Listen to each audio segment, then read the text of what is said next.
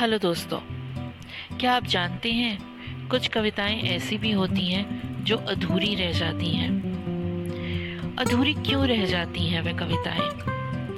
चलिए, आज के कविता के सेशन में इसी के बारे में बात करते हैं। और कविता का नाम भी रख लेते हैं अधूरी कविता। तो ठीक है आज मैं अपने मन के विचार कुछ प्रकट करना चाहूँगी इस कविता के द्वारा, अधूरी कविता। अधूरी कविता कैसा महसूस करती है? और क्या वो बातें होती हैं जिसकी वजह से वह अधूरी रह जाती है? तो कविता कुछ इस तरह शुरू होती है, अधूरी कविता। जी हाँ अधूरी कविता। एक कविता जो अधूरी रह जाती है।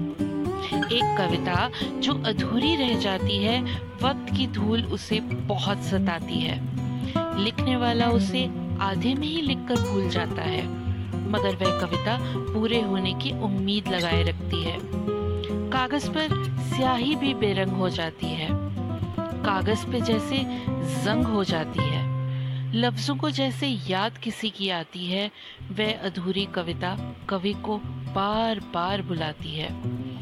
अधूरी कविता एक गुहार लगाती है। मेरे शब्दों को पूरा कर दो। मुझे अर्थ देकर सार्थक कर दो। क्योंकि शब्दों के पूरा होने पर ही तुम कविता का रंग संवरता है। और यूँ निरर्थक सी थक गई हूँ।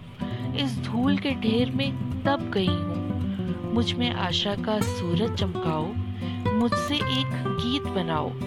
फिर इस गीत को जीवन ताल पर गाओ।